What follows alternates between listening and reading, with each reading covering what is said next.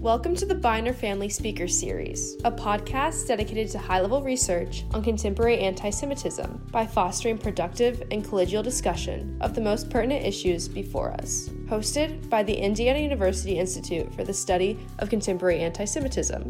For more information about this speaker series, ISCA news, or videos of past webinars, please visit our website at isca.indiana.edu. And now to present our speaker, Dr. Alvin H. Rosenfeld. Thank you, Tammi, for appearing with us. It's a great pleasure to see you and to hear you as well very shortly. I'm happy to say that Tammi and I have known one another and worked closely with one another over many years. We met first at the University of California, Santa Cruz. She taught Hebrew there for a number of years. We were both troubled by the rise of anti Semitism that was notable way back then. To her credit, uh, Tammi has been a pioneer in the in directing attention uh, to anti-Semitism on American campuses, in particular. Amcha, the initiative that she developed about 11 years ago, has kept a steady, very sober eye on developments on American campuses. If, as is the case, we know lots today about the campus as often inhospitable venues for anti Israel and anti Jewish hostility. To a large degree, Tammi, it's owing to your good work. You've persisted, plugged away, uh, and clarified a great deal about of the situation on the campus scene. What you're going to be telling us today doesn't look at the universities in America, but at schools, especially in California. But as we know, what begins in California doesn't stay in California. So the topic you're addressing today, while it seems to be localized to the state where you live, in fact, has very broad implications and ramifications for education and the politics of education well beyond that. Uh, enough from me. It's now my pleasure to turn over to you. We look forward to your talk and to engaging you in questions, answers, and discussion following. Well, thank you, Alvin, for your generous introduction and for inviting me to be part of this wonderful webinar series. I'm really honored to be here.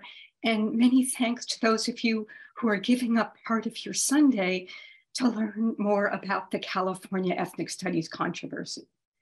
So in 2013, only 1% of California's high schools offered a course in ethnic studies. By 2025, a mere dozen years later, 100% of the state's public and charter high schools are supposed to be offering, and all of its students required to take a course in ethnic studies that's likely to contain explicit and implicit anti Semitic content, almost guaranteed to incite bigotry toward Jewish students and the Jewish community. I'll be speaking today about why this warp speed transformation was set in motion, how it's been unfolding, the anti Semitism at the heart of it, and what, if anything, can be done about it. But first, a caveat. In this presentation, I'll be telling you a story. Let's call it the California Ethnic Studies Saga. And as with any story, the storyteller has to make choices about how to organize a large number of events and an enormous number of details. She has to decide where to begin and end the story, what events to highlight, and what details to include and omit. The story that I'll be telling you is one of many that could be and have been told about ethnic studies in California. This story differs from those in its singular goal of attempting to understand what is really driving the push for ethnic studies in the state. An understanding that I believe is prerequisite for developing effective strategies to address it. So now I'm going to move to my PowerPoint.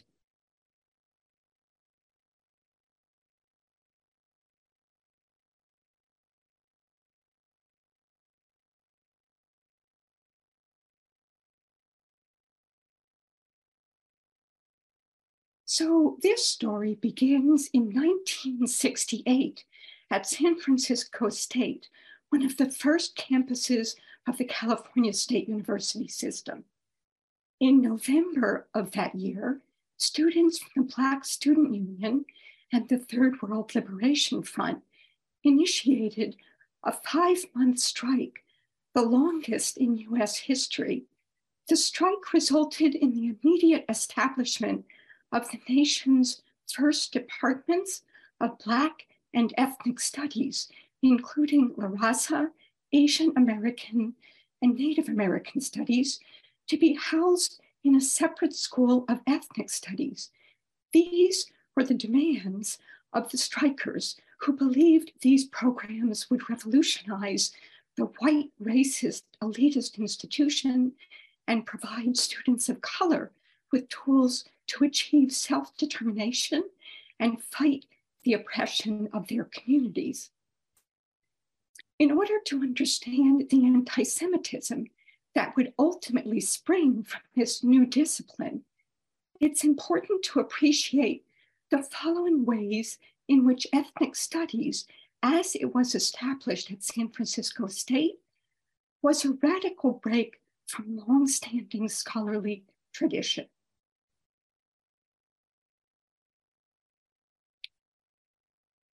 First, unlike other disciplines that entered the academy by proving their scholarly worth, ethnic studies was established as a response to the threats of its student proponents, many of whom were closely allied with paramilitary groups such as the Black Panthers and the Brown Berets. Secondly, ethnic studies was the first discipline to enter the academy with an explicitly political rather than scholarly mission that was rooted in a fusion of separatist nationalism with the third world internationalism that united nationalist groups in the service of anti colonial struggle. Ethnic studies was never intended to study about specific ethnic groups. Rather, its goal was to contribute toward the liberation of these groups by revolutionizing both society and its educational institutions. Third, the new discipline's liberatory goals were expressed in highly politicized curricula promoting revolutionary nationalism, third world Marxism, and post colonialism. These political philosophies create a binary division of society into oppressed and oppressor groups based on race and economic privilege. They vilify oppressor groups and promote the overthrow of systems of oppression, including through violence. Ethnic studies curricula were also rooted in critical pedagogy championed by Paulo Freire, which aims to bring these political worldviews and calls to action, known as critical consciousness, into education. This is why the discipline is often called critical ethnic studies.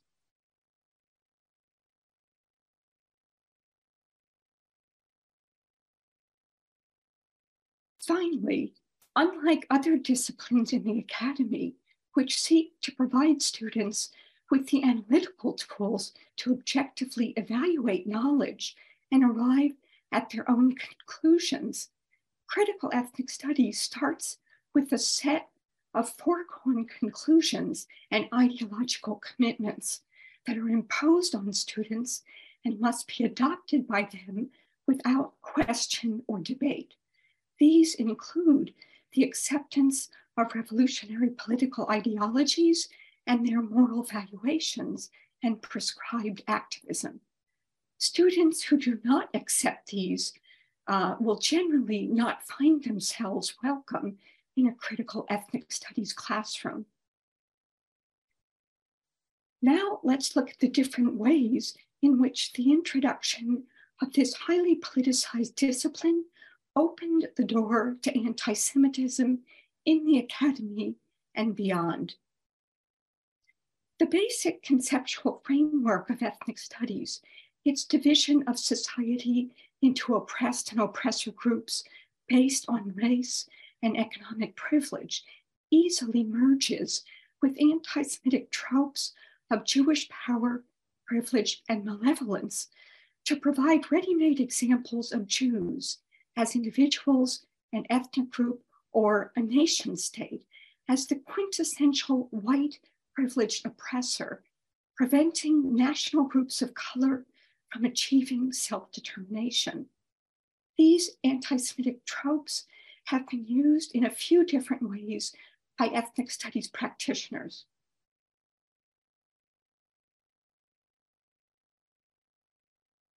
Anti Semitic portrayals of Jews as rich power brokers and bloodsuckers and false canards about Jews financing the, the Atlantic slave trade, which are frequently associated with individuals like Louis Farrakhan and the Nation of Islam, were expressed by prominent Black studies scholars in the 1990s.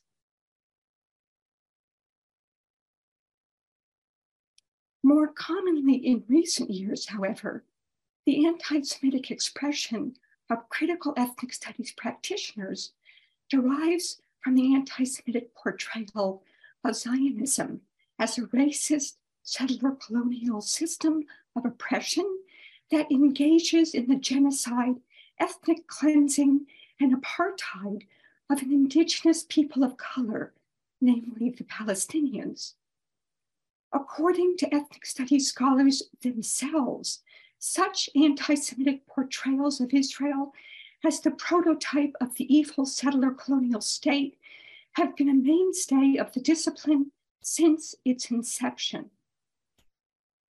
Add to these anti Semitic portrayals the disciplinary imperative to vigorously fight the oppressor and dismantle oppression, and it's not hard to see why many ethnic studies faculty not only engage in anti Zionist activism and BDS advocacy, but also promote such activism as legitimate disciplinary expression in their classrooms, departments, and professional associations. In fact, ethnic studies is among the most anti Zionist disciplines in the academy. Consider the following More than one third of all US faculty who support an academic boycott of Israel have a primary or secondary affiliation in a university ethnic studies program. More US departments of ethnic studies were headed by academic BDS supporters than any other discipline. All 13 members of the founding Board of Critical Ethnic Studies signed petitions endorsing BDS. And the Critical Ethnic Studies Association and three of the four professional organizations of foundational groups that make up the discipline, the Latino, Asian, and Native American Studies Associations, have all passed resolutions endorsing academic BDS.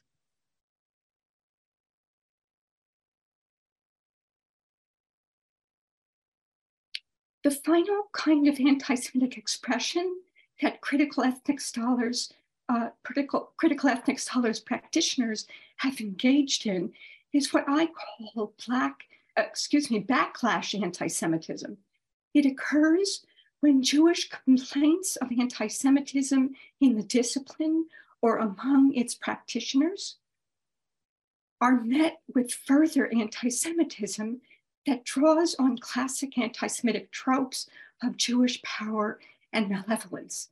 For example, after Wellesley College Black Studies professor Tony Martin was widely criticized for promoting anti Semitic uh, lies about Jews controlling the slave trade, he wrote the book, The Jewish Onslaught, in which he accused Jews of racism and trying to halt the progress of African Americans. More recently, numerous ethnic studies faculty who support the implementation of critical ethnic studies curricula in California K through 12 classrooms have called Jewish organizations and leaders racist, white supremacist, and terror baiting for criticizing anti Semitism in the curricula. Critical ethnic studies' negative portrayals of Jews and the Jewish state have undoubtedly contributed to campus anti Semitism for many years.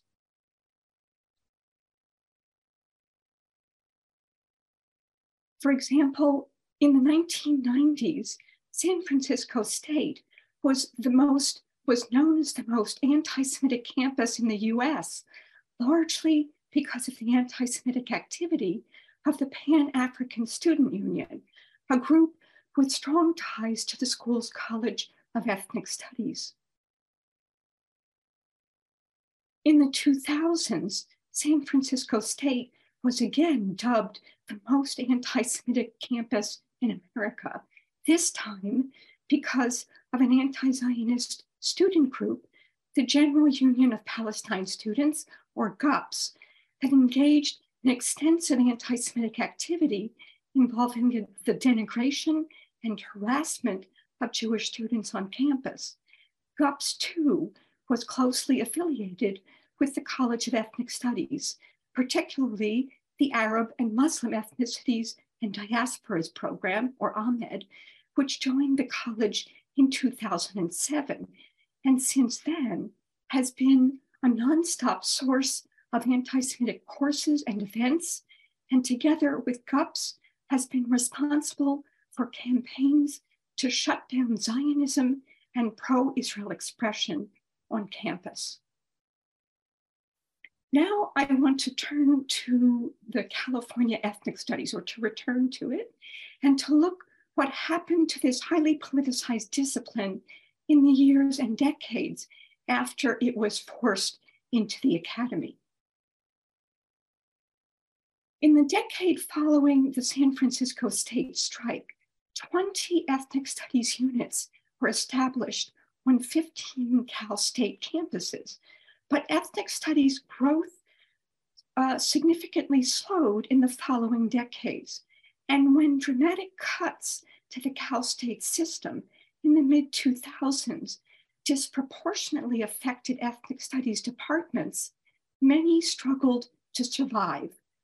Things came to a head at the beginning of 2013 when the president of Cal State Long Beach proposed downgrading the school's Department of Africana Studies to a program because of under enrolled classes. In response, the department chair, Maulana Karenga, launched what he called a critical struggle to save the department, which developed into a bold campaign to not only save his department, but to secure the place of ethnic studies throughout Cal State's 23 campuses by making the discipline essential to the university system. As we'll see, the campus had two prongs. The first involved efforts to make ethnic studies a system wide requirement on all campuses thereby guaranteeing student enrollment. The second involved efforts to bring critical ethnic studies to K through 12 classrooms, thereby ensuring a reliable pipeline for providing Cal State ethnic studies majors with employment opportunities as K through 12 ethnic studies teachers. The campaign to secure ethnic studies was loosely modeled after the 1968 strike at San Francisco State, with some key differences. While the 1968 campaign was almost wholly student driven. The 2013 campaign was orchestrated by a small group of Cal State faculty who were also very well connected professional activists. There are three individuals in particular who have played central roles in the ethnic studies campaign, and all three have espoused anti Semitic and anti Israel rhetoric. Maulana Karenga, the Cal State Long Beach Africana Studies Chair, who seems to have set everything in motion, is an important figure in the Black Power, Black nationalist movement. He founded the organization US, which rivaled the Black Panthers in California in the mid 1960s. In 1994, Karenga publicly defended a prominent Nation of Islam member, Khalid Muhammad, after Muhammad was criticized by the ADL for calling Jews bloodsuckers of the Black nation. More recently, Karenga published an op ed accusing Israel of racial supremacy, settler apartheid, ethnic cleansing, savage oppression, and radical evil. Melina Abdullah, a Cal State LA professor and longtime chair of Pan African Studies, is a central figure in the Cal State Ethnic Studies campaign. She has stated that ethnic studies is the intellectual arm of the revolution, and that her role and that of other ethnic studies scholars is to use academic positions to promote liberatory political movements. Abdullah herself is co founder and leader of the LA chapter of Black Lives Matter, and she provides course credit to students who participate in Black Lives Matter political activities. In 2020, Abdullah organized and led the Black Lives Matter protest that turned violent in the largely Jewish Fairfax community, resulting in several synagogues, schools, and Jewish markets being looted and vandalized with anti Semitic graffiti. When asked about the looting and violence of the demonstrators that day, Abdullah said, We were very deliberate in deciding to disrupt spaces of white affluence. We want to make sure that it's not just Black people who are suffering at the hands of white supremacy. Finally, Teresa Montano, who also plays a key role in the K through 12 prong of this campaign, is professor of Chicano studies at Cal State Northridge and a former K 12 educator. Montano calls herself an active unionist and has been on the executive committee, board, or staff of just about every major teachers union in California. In 2021, Montano co founded and continues to head the Liberated Ethnic Studies Model Curriculum Consortium, a fee for service educating, educational consulting group that develops curricular material for teaching what they call liberated or critical ethnic studies, as well as professional development and teacher training services. Some of the first curricular material posted to the group's website was called Preparing to Teach Palestine, a toolkit, which included several web pages that used classic anti Semitic tropes of Jewish wealth and power to vilify pro Israel Jews and Jewish organizations. It smeared Israel with false charges of settler colonialism and apartheid. It promoted the work of anti Zionist organizations that call for dismantling the Jewish state, and it offered advice on how to start your own BDS campaigns. Montano herself has endorsed the academic boycott of Israel, and she has accused Jewish leaders and organizations of being racist and white supremacist for criticizing anti Semitism and anti Zionism in curricular materials that she helped to develop. As we'll see, these three Cal State professor activists very effectively used their connections with faculty and students, K through 12 educators and administrators, outside political organizations, and importantly, with powerful teachers' unions and state legislators to achieve their ambitious goals. Back to our timeline, which I'm now going to bifurcate in order to show how the two prongs of this campaign, one playing out at Cal State and the other in the K through 12 system, how they both progressed. So let's start with the Cal State timeline. In the summer of 2013, Karenga and Abdullah's friend and former colleague, State Assembly member and head of the Legislative Black Caucus, Shirley Weber, who had founded the African American Studies program at San Diego State and taught there for more than 40 years, Weber introduced an assembly resolution supporting the continuation of the state university's Africana Studies programs, which passed unanimously. As a result of the resolution, the Cal State Chancellor promised a moratorium on cuts to ethnic studies and established a task force on the advancement of ethnic studies at the university, to which both Karenga and Abdullah were appointed. In 2016, the task force recommended Cal State make courses in general ethnic studies or focused on one of its core groups, African American, Chicano, Asian American, or Native American studies, a general education requirement.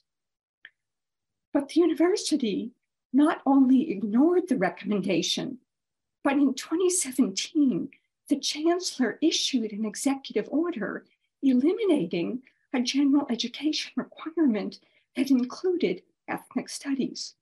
Of course, this infuriated the task force, including Melina Abdullah, who went back to state legislators for support. In 2019,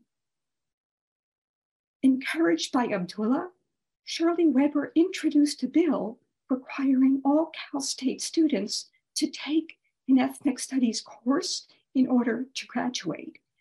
In an act of unusual candor, Weber justified the need for the bill in the legislative record by stating unless this bill becomes law, ethnic studies courses at Cal State will be decimated.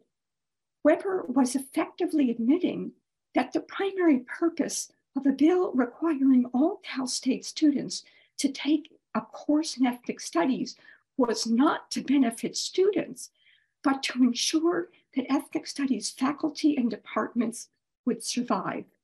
This, of course, was the primary goal of the faculty activists who had launched the campaign. Weber's bill was sponsored by the Cal State Faculty Union, the CFA, and supported by Black Lives Matter, the first bill Black Lives Matter officially supported, according to Melina Abdullah. Importantly, the bill was opposed by the administration of every Cal State campus and the Cal State Academic Senate, on the legitimate grounds that the state legislature has no business dictating academic policy and programming to a state university. In fact, it's a violation of the basic tenets of academic freedom, and it's antithetical to how a university is governed.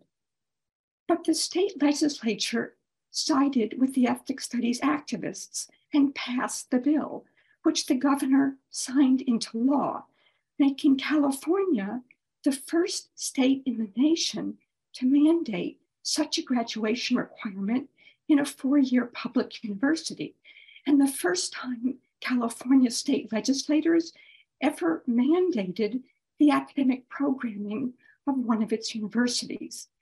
Although it was a frightening demonstration of state overreach, it was a huge victory for ethnic studies faculty activists at Cal State.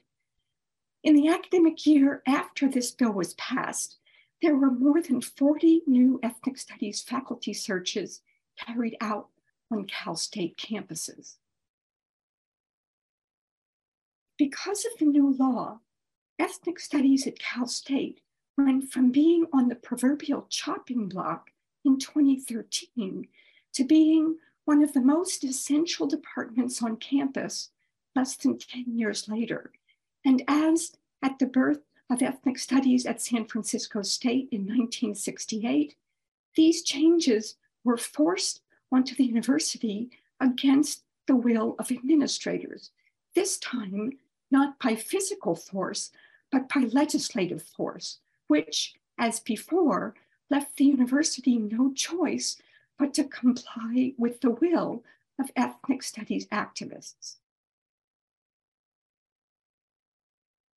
Now let's consider the parallel but interrelated timeline of the progression of ethnic studies initiatives at the K through 12 level.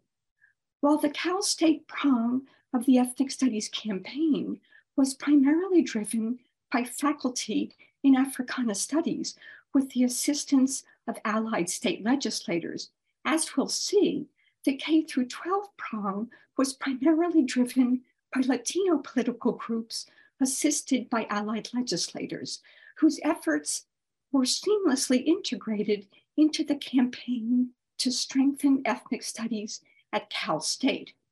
In 2014, Southern California high school teacher Jose Lara, a leader in Unión del Barrio, an organization that works towards political revolution and the fundamental liberation of all Raza from Chile to Alaska, according to its website, established the Ethnic Studies Now Coalition, a group of K through 12 and higher education ethnic studies educators, students, and community members dedicated to establishing ethnic studies graduation requirements in high schools throughout the state. Cal State's Maulana Karenga, Melina Abdullah, and Teresa Montano were all part of these efforts whose first big victory was in November 2014 when Los Angeles Unified School District, the largest in the state, adopted a resolution making ethnic studies a high school graduation requirement. In 2015, Jose Lara took the campaign to the next level with efforts to secure state legislation mandating an ethnic studies requirement for all California high schools. These efforts were to unfold in two steps. The first was making sure that the ethnic studies curriculum adopted by schools for their required classes was based on critical pedagogy. Only then would a state mandated ethnic studies requirement, the focus of the second step of the campaign, be assured to carry out the original goals of the ethnic studies activists. Ethnic studies members helped to draft a bill mandating the development of a state approved ethnic studies model curriculum for high schools, which State Assembly member Luis Alejo, chair of the Latino Legislative Caucus, introduced. The bill was officially supported by the largest teachers' unions in the state, the California Teacher Association, Teachers Association, at a time when Cal State's Teresa Montano was one of three members of that powerful union's executive committee. It was also supported by Cal State's faculty union, the California Faculty Association, on whose board of directors Montano sat. The bill was signed into law in 2016, encouraging ethnic studies activists to press for the next step of their campaign, a state mandated graduation requirement.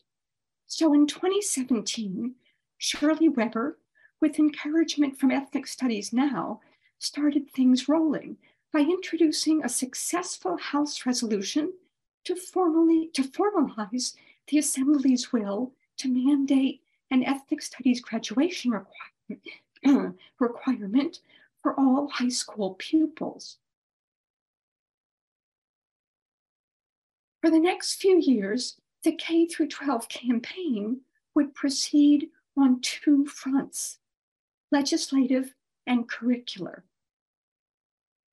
On the curricular front, efforts to ensure that state mandated model curriculum would embrace critical pedagogy began in earnest towards the end of 2018 when the Instructional Quality Commission, or IQC, to which Jose Lara had been appointed, was tasked with selecting ethnic studies educators for an advisory committee to help draft the state's model curriculum.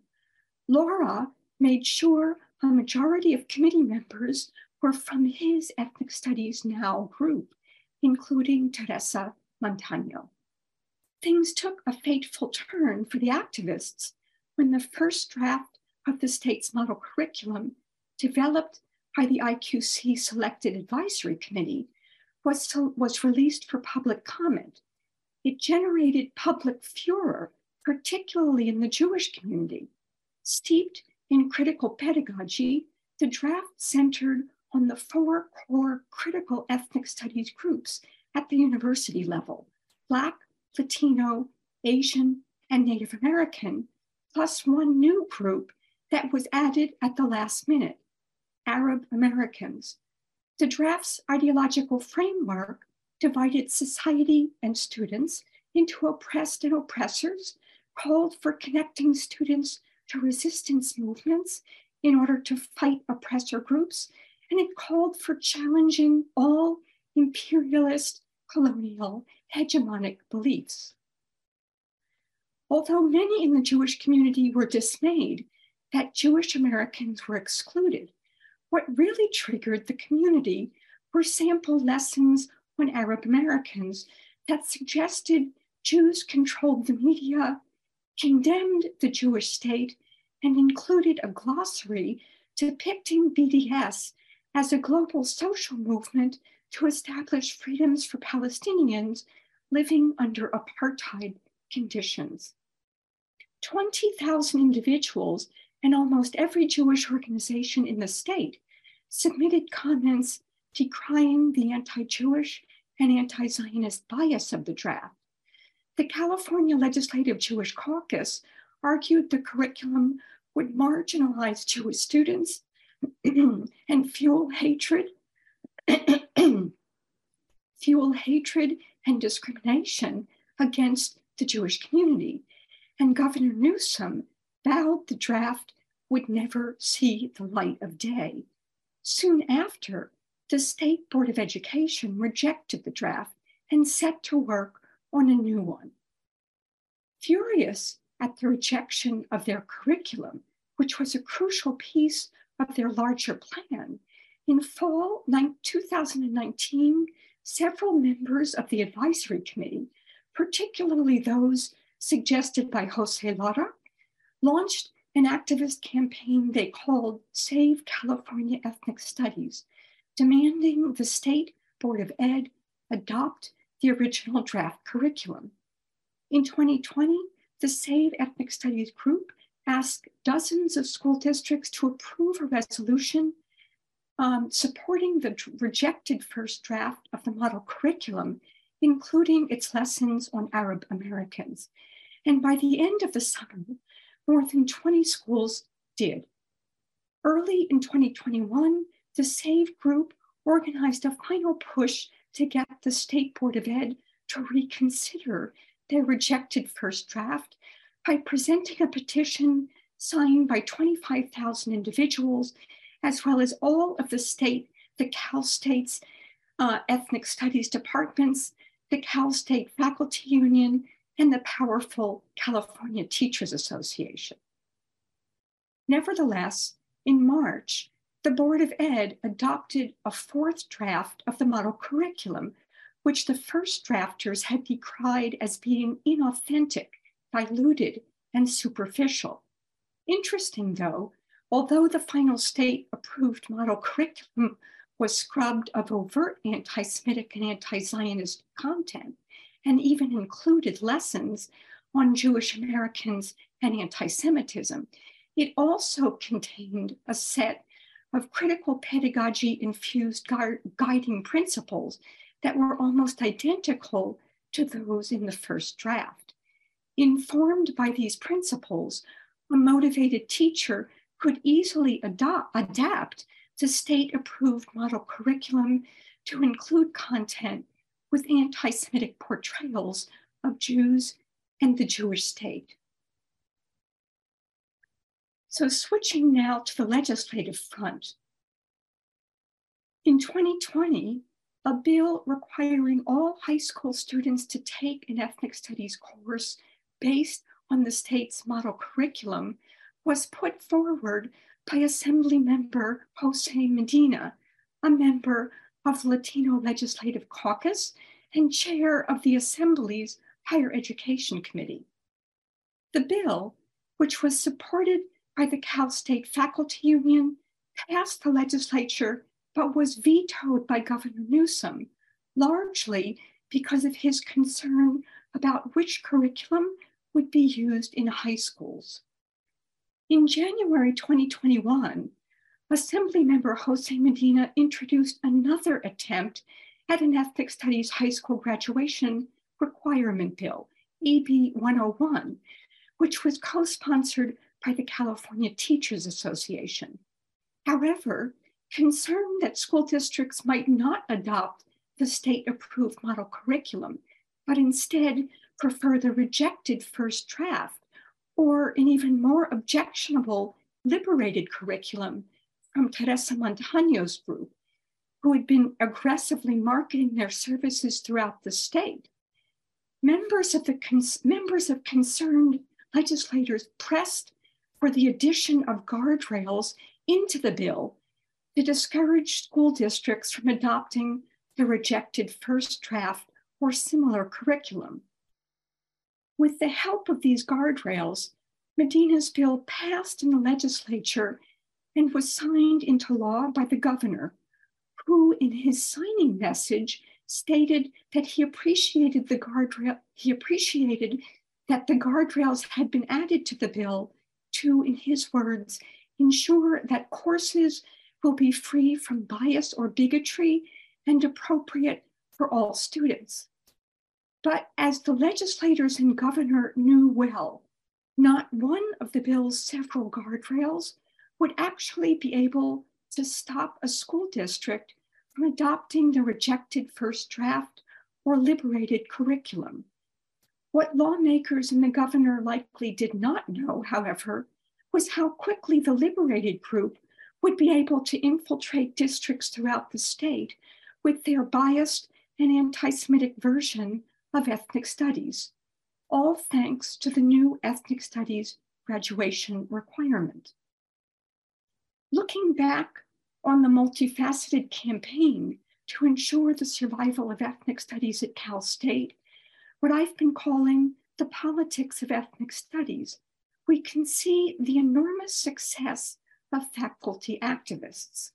Not only did the legislatively mandated Cal State Ethnic Studies graduation requirement manage to secure ongoing funding for their departments and rapidly expand their faculty lines, the state mandated high school graduation requirement would mean even more student interest in their departments.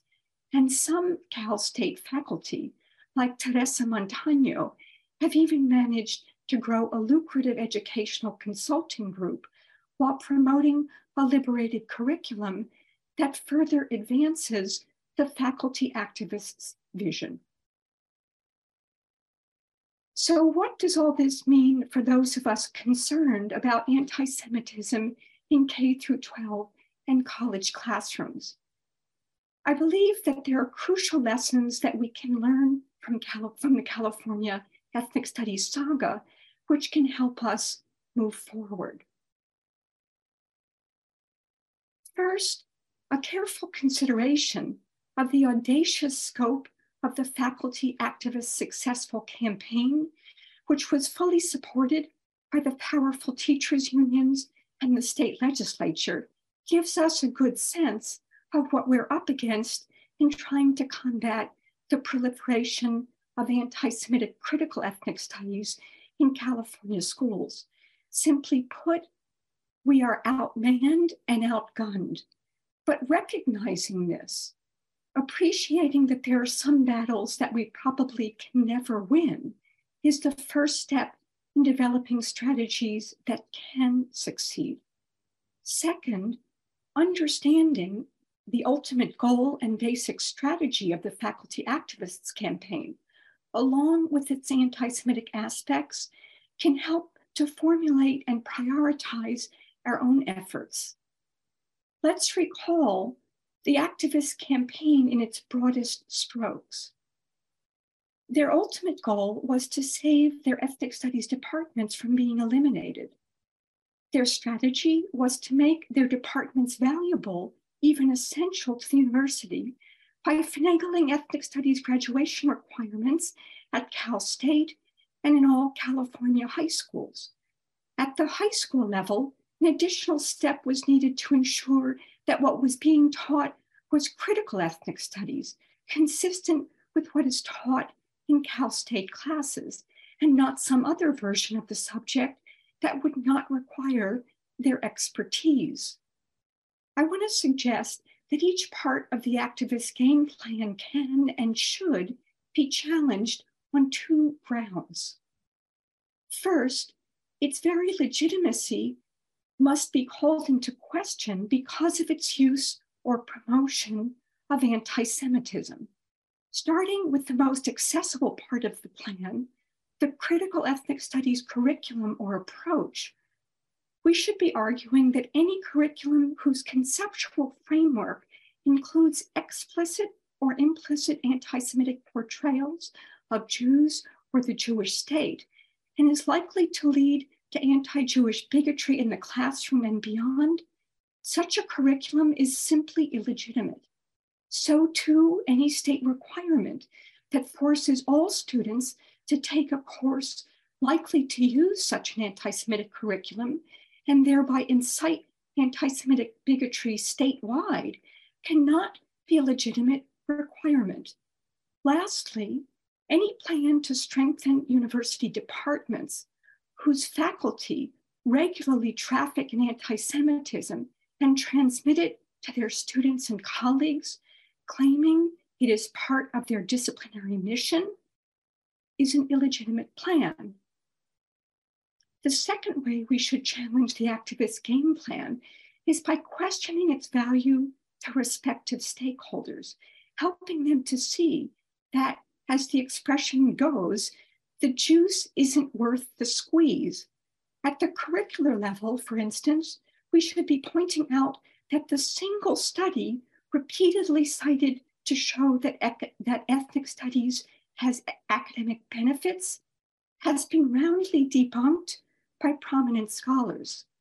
Given the public controversy surrounding a critical pedagogy infused curriculum, why would a school district opt to use it when it offers students no proven educational benefits? With respect to the requirement part of the plan, the squeeze is even more obvious. The state legislature has estimated implementing this requirement will cost $250 million a year as California faces a $25 billion deficit and a large majority of its high school students, already overwhelmed with requirements, can't meet state standards in literacy or math. Why would the state want to implement such an exorbitantly expensive, academically empty, and divisive requirement? And finally, we should be asking Cal State officials Does critical ethnic studies a highly politicized, coercive discipline whose practitioners engage in anti Semitism that they claim is consistent with their disciplinary mission. Does such a discipline have enough value to the university to justify its continued funding? It's a fair question, and it seems that not long ago, Cal State officials believed the answer was no. These are just some general ideas about formulating strategic approaches to the problem. I'd be happy to share details about how my organization has tried to implement them and what more can be done in the Q&A. I also want to remind you that what I've shared today is just one story, not the only story about the California Ethnic Studies controversy. And in order to tell that one story, there was much that I omitted. Some of these omitted details too can be shared in the Q&A, or you can find them in one of the many pieces I've written about this topic over the last few years, which I think uh, Gunther has shared with all of you. So thank you for your attention and for your interest in this topic.